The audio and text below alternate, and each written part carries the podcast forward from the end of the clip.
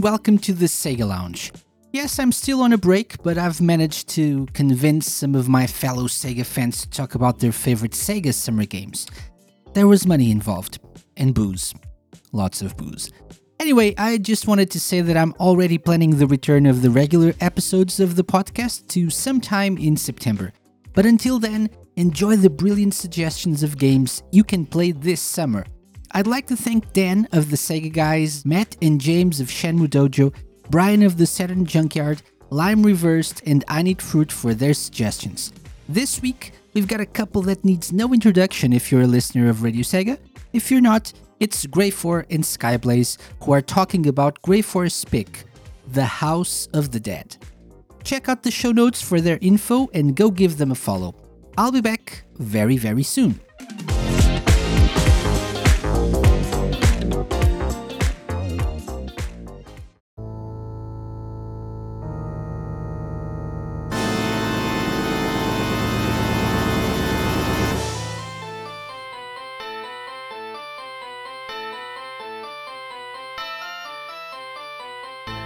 Good morning, afternoon, evening, or night, wherever you are in the world. I am Skyblaze, and um, This this isn't the the Hidden Palace. Sorry, oh, but no, no. But yes, we have Skyblaze and me, Greyfore.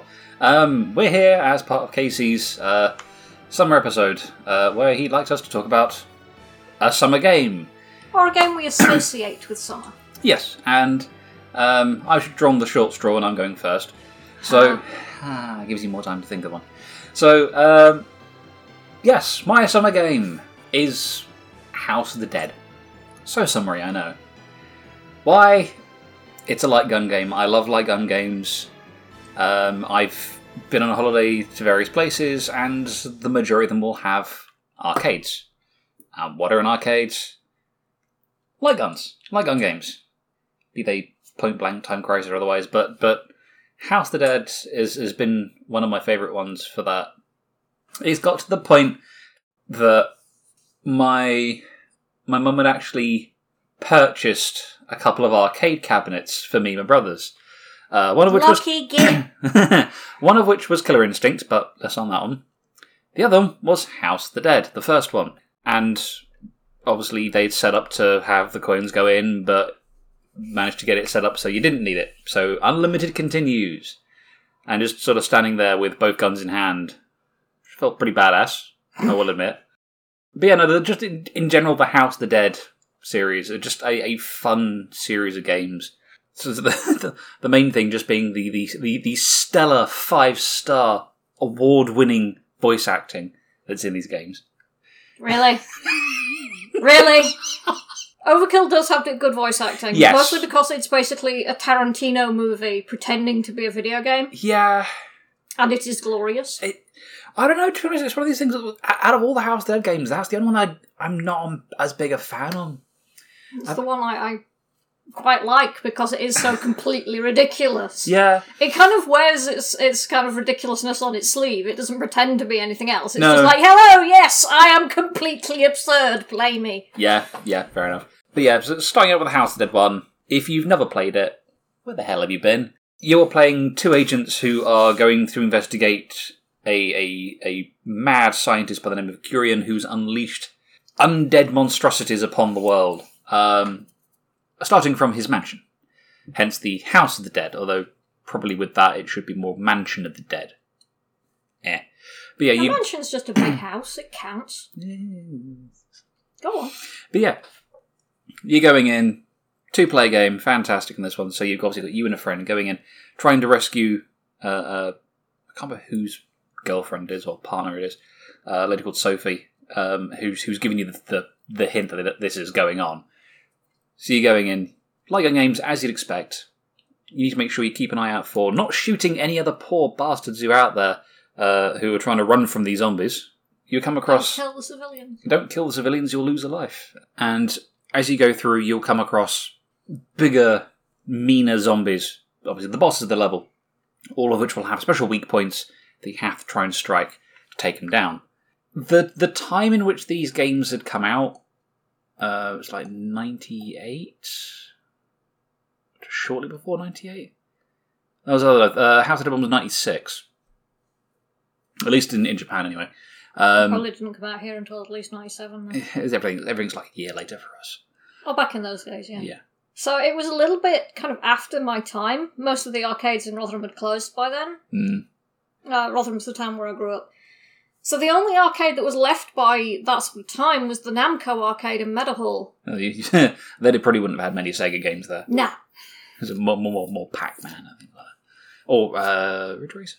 Ridge Racer was there, yeah. Um, Ridge Racer. They also had the virtuality, um, the very, very early commercial VR. It was very expensive, though. I can imagine. But my annoyance with a lot of the early light gun games that were out at the sort of time I was going to arcades, because for those who don't know, Greyfore was actually four years younger than me, or four and a bit years younger than me. So when I was playing light gun games, they tended to be not that great if you were left-handed, which I am. The guns could be a problem. Um, I will admit, although I I'd, I'd have a habit because my I I just constantly keep switching hands. Like you did in fencing, Yeah. just to really irritate everyone. the joys of having a, a, a slight level of am- ambidexterity on that one. You're looking 1996, 1997, graphical quality for the time being, I would say, pretty good. It was pretty good, Pr- um, pretty provided at the the provided the cabinets were maintained properly. Yes. And that did tend to be a problem in some arcades. Yeah. Ghosting on the screen. Yeah. Because they just leave them on overnight to the point where it's Uh-huh. like you just have an insert coin. burn.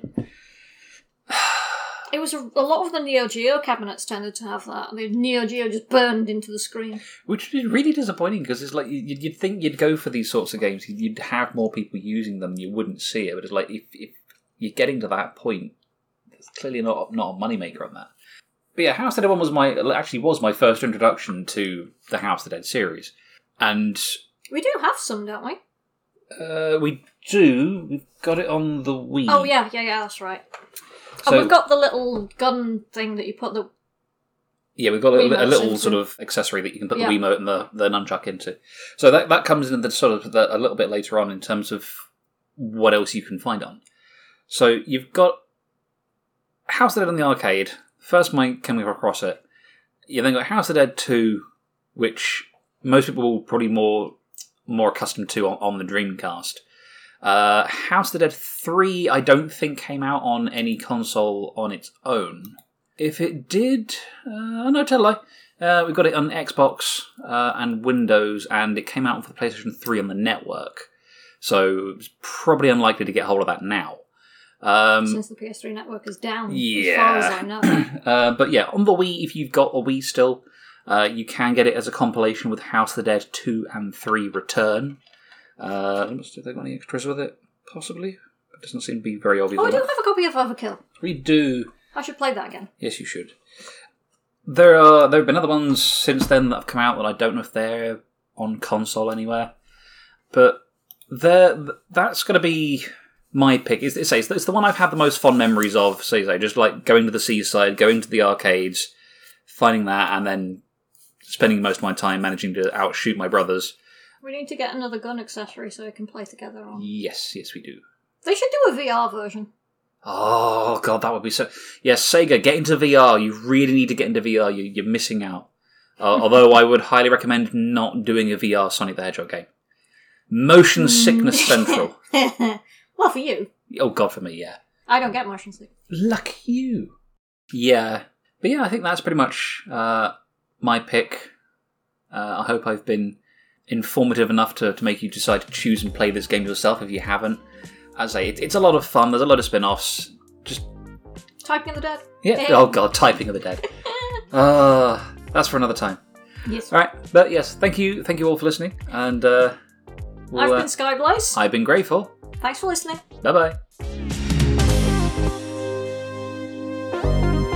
The Sega Lounge, hosted by me, KC, and part of Radio Sega's network of live shows and podcasts. Theme song and incidental music by OSC. Find them at opussciencecollective.bandcamp.com. Got any suggestions? Drop me an email to podcast at thesegalounge.com. Follow us on Twitter at The Sega Lounge and like us at facebook.com slash The Sega Lounge. You can find previous episodes of the show by going to thesegalounge.com and wherever fine podcasts are downloaded.